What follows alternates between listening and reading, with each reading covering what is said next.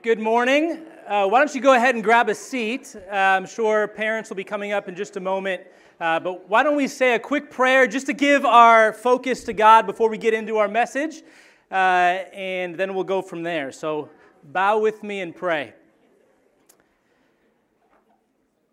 Father in heaven, uh, God, I just pray that you would be with me as I, I communicate your word. I pray, Father, that you give us ears to hear, uh, give us hearts that uh, really strive to grasp what your word has to say to us. And I pray, Lord, that you uh, just help each of us to give you our undivided attention as uh, we listen to the sermon today.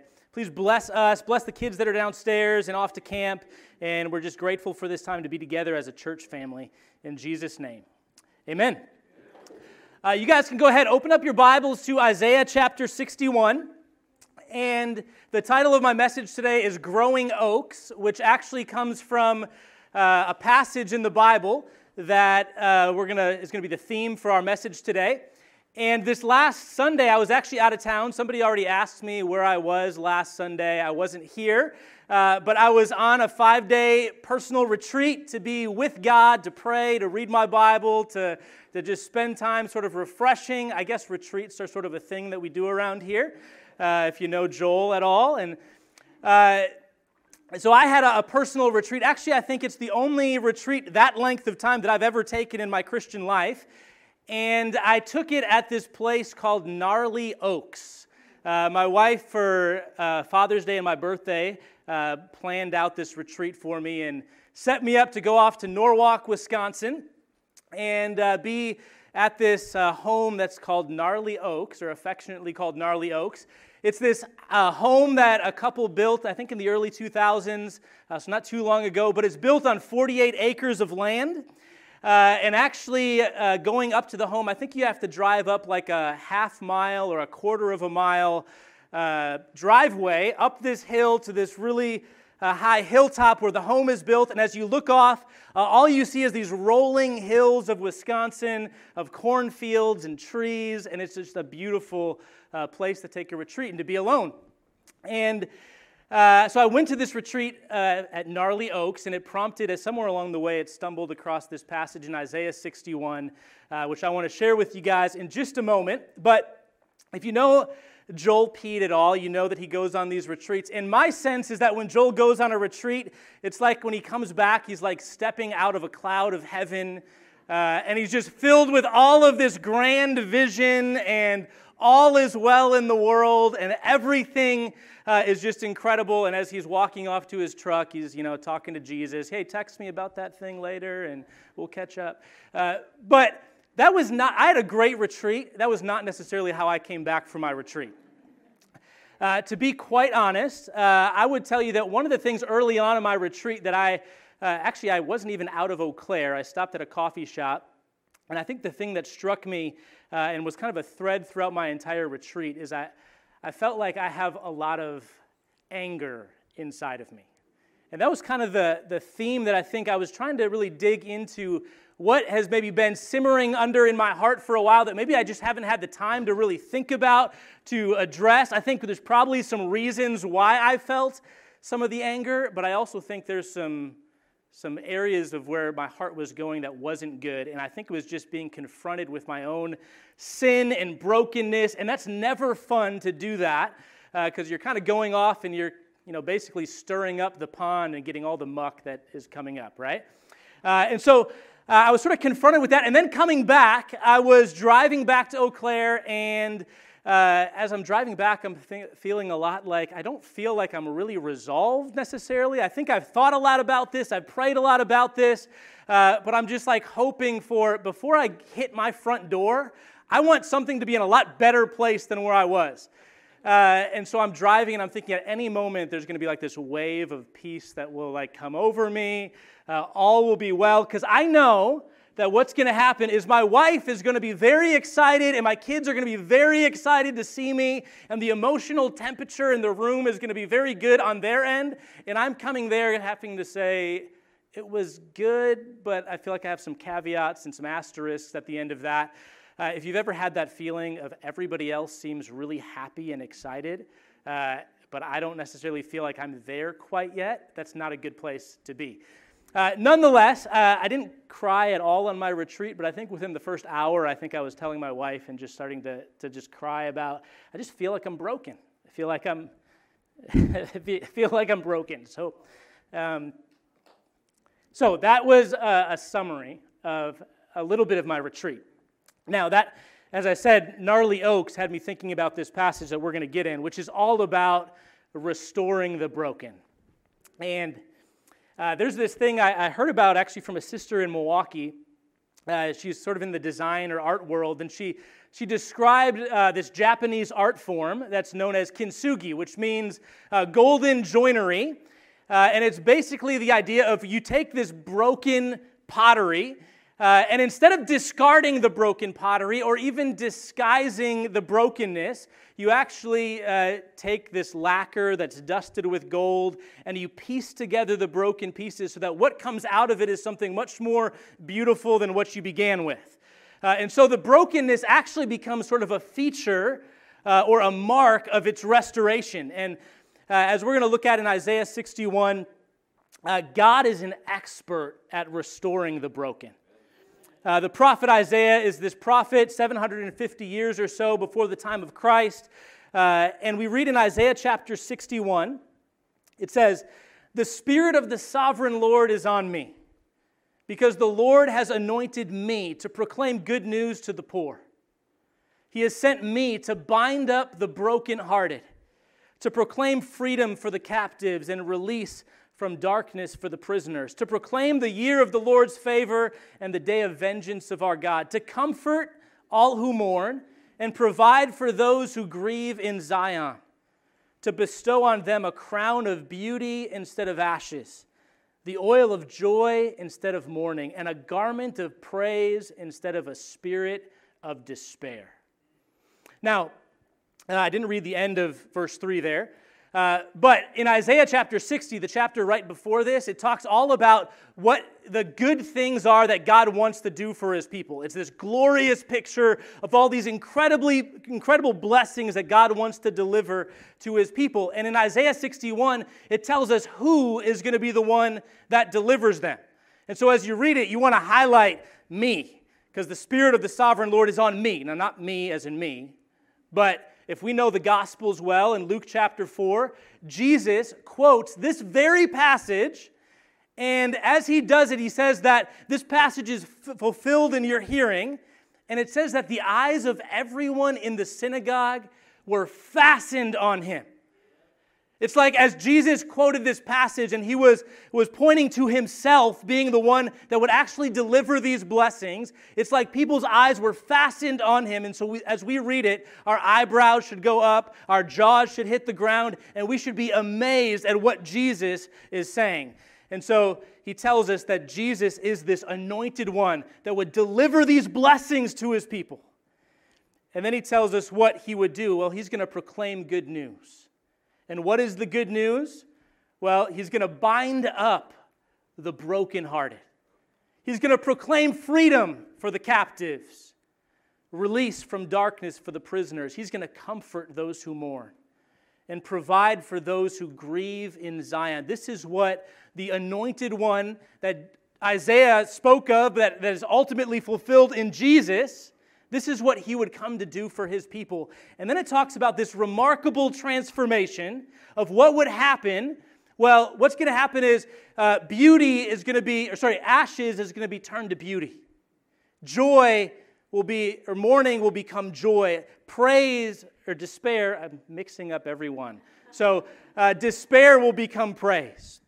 But Isaiah, as he talks about it, it's like he's just stacking up these terms just piling it up so that you can see the incredible contrast between the current reality of God's people and what this anointed one would ultimately come and do that he would bind up the brokenhearted, he would bring joy. He would bring this garment of praise. This remarkable thing would happen that we see Jesus ultimately fulfilling. And then it says at the end of verse 3 so we know what the anointed one would come and do, but now we know what the people of God will be as a result. And he says, They will be called oaks of righteousness, a planting of the Lord for the display of his splendor. Now, that's a remarkable statement. You know, these oaks of righteousness, the people that Isaiah was speaking to, they were not at that moment oaks of righteousness. They were brokenhearted, they were mourning, they were captives, they were prisoners of darkness. Uh, they were not at that moment these incredible oaks of righteousness that Isaiah, uh, the people that Isaiah was talking to. In fact, what they were, if you look through the book of Isaiah, were these ugly stumps of unrighteousness. They were supposed to be the people of God. They were supposed to be uh, something much different, but as a result, Israel had failed, the nation had failed, and that God is looking at these people saying, Look, I will make you oaks of righteousness. In other words, you will be this picture of stability and strength and longevity and permanence. You will be these oaks of righteousness, even though right now you're a mess. I will declare you righteous. He says, a planting of the Lord.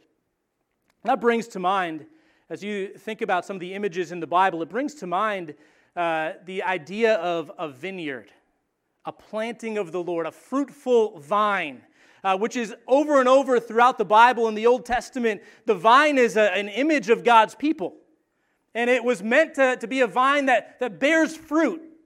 And throughout uh, you know, the prophets, Isaiah, Jeremiah, it often talks about how this vineyard is this desolate wasteland. In fact, you can look in Isaiah 5 and you could find out where it says that God was going to dig up and clear out, and he's looking for this vineyard that's going to have good fruit, and yet he found only bad fruit. And yet now he's saying there'll be oaks of righteousness, this planting of the Lord.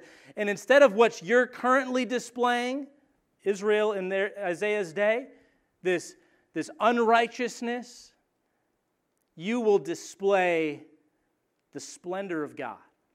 You will be this picture of strength and stability and, and, and righteousness.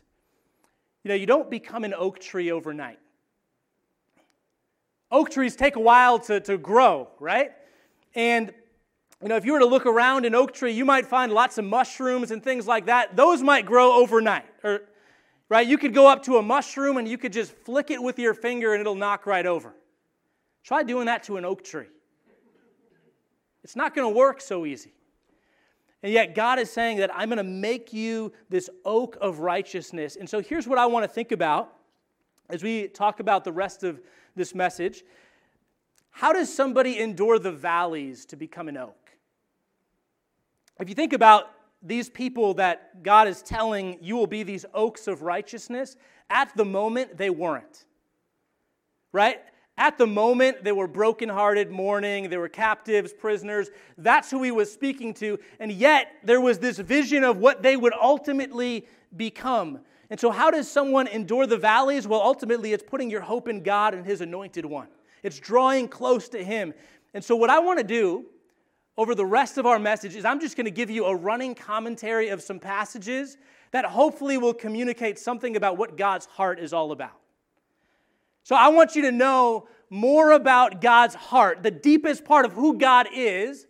I want you to be drawn to that, to understand that, because you're going to need that when you go through your brokenhearted moments. You're going to need to know who God is.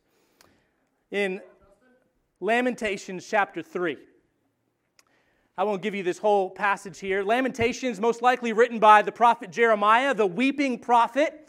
Uh, the nation of Israel, uh, they were called to be. Uh, they were called to be this great nation, right?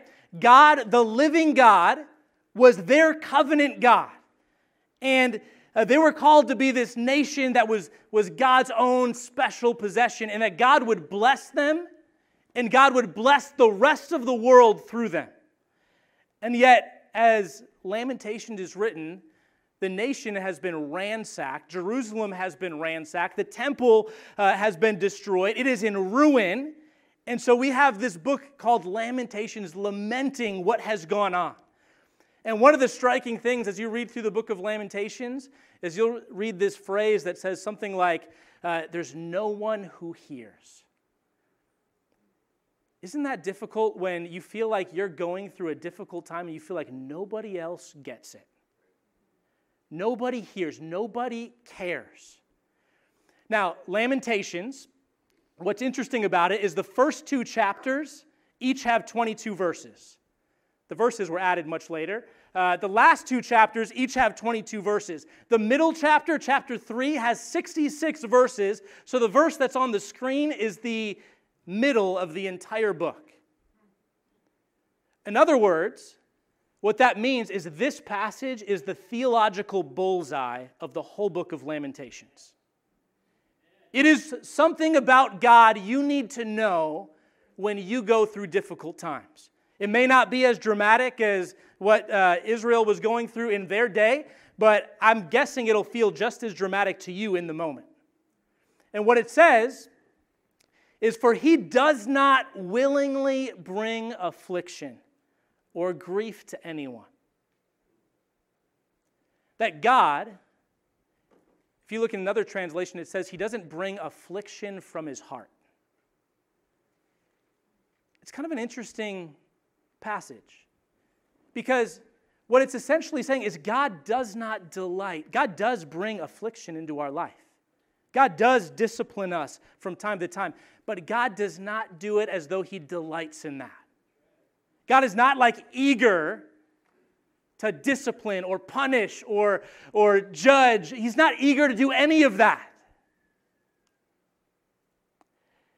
And you think about a parent, when we give our kids gifts for Christmas, they're not, as they're opening up this gift very excitedly, I'm not nudging my wife like, I can't wait to take that away from them. They're so, I can't wait to see the look on their face when I snatch that out of their hands and say, they're not going to get that anymore. God doesn't bring affliction from the heart. Now, let's contrast that with some other passages. How about uh, Jeremiah chapter 32, verse 41? I will rejoice in doing them good and will assuredly plant them in this land with all my heart and soul. So, what God is excited about doing what God's heart is to do good things. It's like what gushes forward out of God's heart is I, I want to bless my people. I want to take care of my people. Uh, here's another interesting one Isaiah chapter 28, verse 21. I love this. It says, The Lord will rise up as he did at Mount Perazim. He will rouse himself as in the valley of Gibeon to do his work his strange work and perform his task, his alien task. What is God's strange work?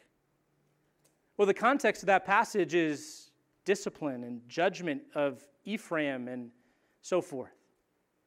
So, what is God's, what is strange to God? What's his alien task? Now, people sometimes say things like, well, God of the Old Testament is just mean and uh, he's just like judging the nations and he's just doing all of these like horrible things in the Old Testament, but in the New Testament, he's really like kind of, he's just kind of chipper. He's got a better attitude. nope. Actually, we do read about God disciplining his people. We do read about God disciplining and judging nations. We read about all of those things, but that is his strange work. What is his natural thing to do? What, like, gushes forth out of God's heart? Compassion, grace, mercy. He desires to do good things in your life. How about Exodus chapter 34, verse 6 to 7?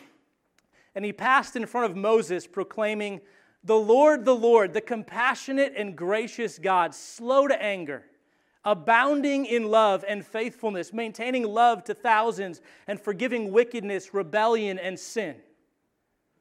Now, if you think that I'm just sort of plucking this passage out of the Bible and just kind of using it for my own purposes, read through the whole Bible. Because you will find this same language describing God's heart over and over and over again. He is compassionate and gracious. He is slow to anger, abounding in love and faithfulness. That is God's own heart for his people. Compassion. This is One Old Testament scholar described this passage as it is a highly stylized description of God's heart. It is something that it became the Israelites' credo. It was their kind of core belief about who God is because as they looked around, this is all we know of God. He is compassionate and slow to anger and abounding in love. You know, it's interesting. We sang in the song 10,000 Reasons, we sang the line, He is rich in love and slow to anger. That's who God is. And the phrase slow to anger in the Bible it means that God is long nosed. Kind of a strange image, but the idea is if you think about like a bull in a stall, locked up, and he's getting angry and wants to get out, and so that's short nosed. That's, you know, pawing away at the dirt. That's huffing and puffing. And so when you release the gate, guess what happens? He just charges out. That's not God, though. God is slow to anger. It's interesting, you'll read throughout the Bible over and over, you'll read this language of God being uh, provoked to anger. You'll never read about God being provoked to love. Read through the entire Bible. You will never read about God being provoked to mercy because he doesn't need to be provoked. That's what God is eager to do. He just wants to gush forth love and compassion and mercy. That's how God thinks about us. So he's provoked to anger, but he's naturally loving, compassionate, eager to do that. Anytime he gets angry, of course, we know that his anger is controlled, it's righteous, it's good. Uh, God is right to feel some of those things. Uh, but as we think about human beings in contrast, actually humans tend to be easily angered. We, don't, we are the ones that actually don't need to be provoked to anger. It just sort of comes naturally. We get frustrated, uh, we get irritable. But on the other hand, read Hebrews 10, and it tells us to spur one another on. In other words, provoke one another towards love and good deeds. We're the ones that need to be provoked to love. God naturally does it. That's who He is. How about we go to the New Testament? Luke chapter 15. We'll end with this story, the parable of the prodigal son. This is actually the parable that I actually started out my retreat reading. And uh, actually, Thursday is when I left on my retreat. I couldn't check in at Gnarly Oaks until 3 p.m., uh, but I left much earlier in the day. And uh, I woke up, I didn't even get out of my bed yet, and this passage was on my mind. I was already thinking about it throughout the day, and so it was really natural when I got to a coffee shop just you know on the outskirts of Eau Claire uh, to spend my time reading this story of the prodigal son and thinking about what it's communicating about who God is. And as you think about it, at the end of Luke chapter 14, so the chapter earlier, Jesus lays out what we know as the costs of discipleship uh, the cost or the decision of being a disciple. And at the end of that section, uh, what Jesus says is, Whoever has ears to hear, let them hear. Now, at the very beginning of Luke 15, so right after Jesus says, Whoever has ears, let them hear, it's interesting what it says. It says, uh, I'll just read it from my notes here. It says that the tax collectors and sinners were all gathering around Jesus to hear him. So right away, what we find is it's not the people we think would naturally be gathering around Jesus to hear him. And the people that are actually doing the thing that Jesus said are the most unlikely people. And as a result, the Pharisees and the teachers of the law, the, the Jewish religious establishment, are grumbling, they're muttering, they're complaining about this man welcomes sinners and tax collectors. And Jesus probably could have just nudged him and said, actually, correction, like, I'm welcoming the people that hear. It just so happens the sinners and the tax collectors actually care to hear what I'm saying. They're recognizing who I am. And he launches into these stories, these parables, right? The parable of the lost sheep, the parable of the, the lost coin, the parable of the lost son. Uh, it's describing what God's heart is all about. And he's saying, actually, the people these Pharisees and teachers of the law, the ones who had the most impressive knowledge of God's law had the least impressive, knowledge of God's heart. That ought to be a caution. Now, it certainly shouldn't lead us to go, hey, I guess I don't need to read my Bible. It should make us go, we should read our Bible very carefully because what we need to know more than anything is the heart that God has for his people. That's what we need. And so it goes on as we read this story about the prodigal son. Uh, you know, the younger son, we know he asked for his share of the inheritance. That was an insulting request, but one in which, shockingly, the father uh, actually complies. Uh, the younger son then sets off for this distant country, squanders his wealth in wild living. Uh, I think the question I ask myself is what would we do in the absence of accountability and oversight when we go off to our distant country, so to speak? How do we behave? After he, he spent everything, there is this severe famine that we read about, and he began to be in need. And when we stray from God, we tend not to see the famine that is right around the corner. We get casual, we get careless, we get reckless about our spiritual life, and what we don't see in that moment is right around the corner are some challenges that I didn't foresee. And you begin to be in need, a need that only God is going to be able to meet. And now we get to focus on this vivid picture of God's heart. Verse 20, it says, But while he was still a long way off, his father saw him and was filled with compassion for him. He ran to his son, threw his arms around him, and kissed him. The son said to him, Father, I have sinned against heaven and against you. I am no longer worthy to be called your son. But the father said to his servants, Quick! Bring the best robe and put it on him. Put a ring on his finger and sandals on his feet. Bring the fattened calf and kill it. Let's have a feast and celebrate, for this son of mine was dead and is alive again. He was lost and is found. So they began to celebrate. You know, the younger son never finished his scripted speech. He had planned what he was going to say as he came back to his father, but he never even finished it because the father's urgent response seems to indicate, like, hey, never mind that whole servant stuff. He seems to just quickly go to, let me give you Uh, a robe, which would have been given to a guest of honor, a ring, which would have signified authority, sandals, which were those in their world that would be given to a free man.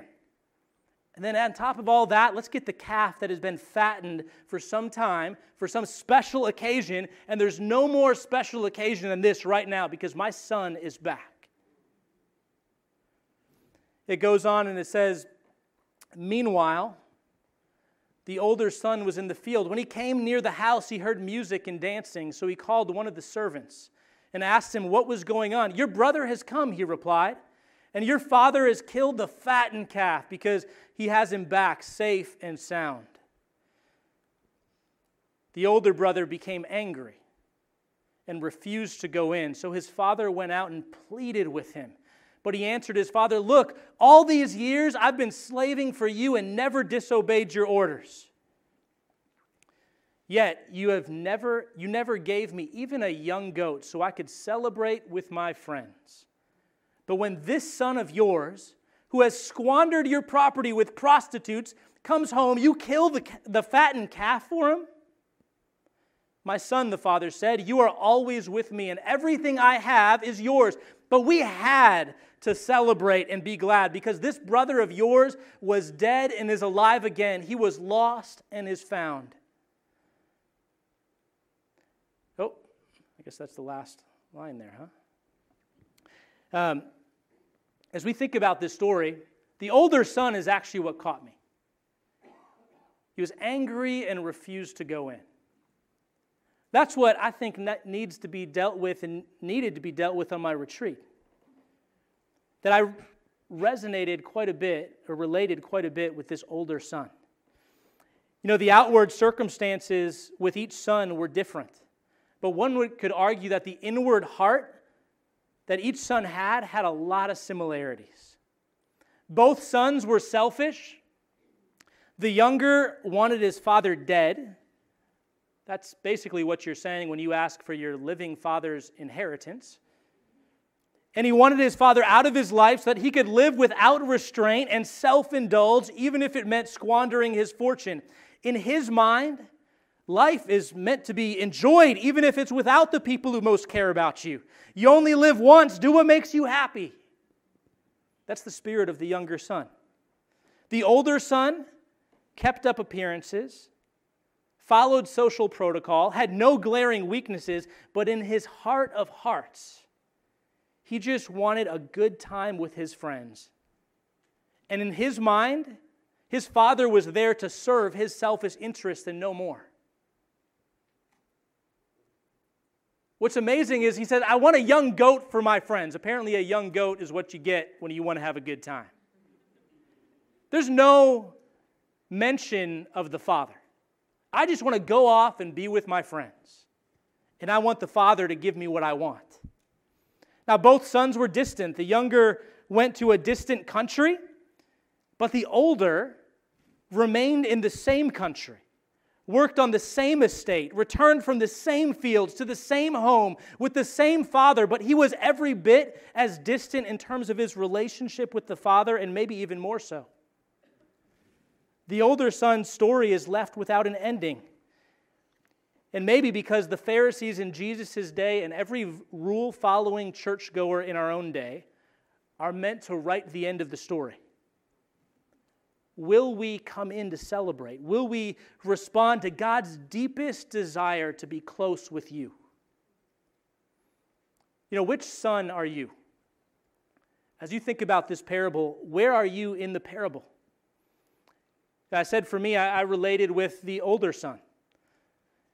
The younger decidedly set off for a distant country away from God? Or are you the older that's maybe cluttering your life with religious, busy activity only to maintain a cold and distant relationship with God?